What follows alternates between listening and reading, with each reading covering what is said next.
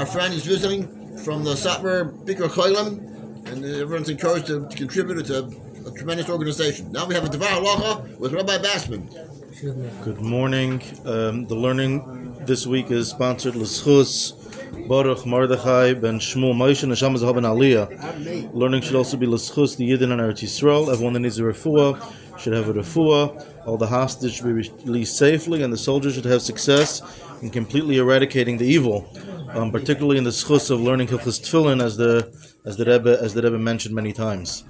So uh, the um, continuing along the subject matter of putting tefillin on a person that's handicapped or uh, and the like. So we kind of got on a bit of a tangent, but uh, uh, something that that's quite relevant is in relation to covering the hand tefillin. So we saw the the way most of the uh, Rishonim understand the Gemara is that one does not need to cover the hand tefillin.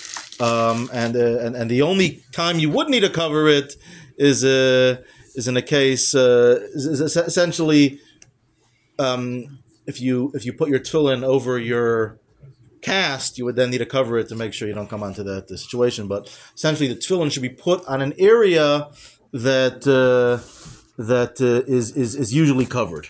Um, so the question is practically, is there an Inyan to cover the shel yad or not? So the the Beis Yosef at the, at the end of chapter twenty seven quotes from uh, a famous rishon that we, we know in other contexts in relation to Tefillin, the Shimushe Rabbah.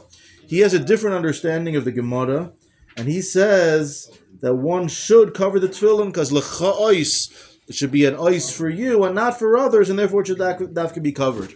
Interestingly, the Shulchan Aruch does not quote this, but nonetheless, some uh, are particular to do this, and actually the Alter Rebbe um, uh, in Siddur im Dach, you can look it up. It's on page eighteen.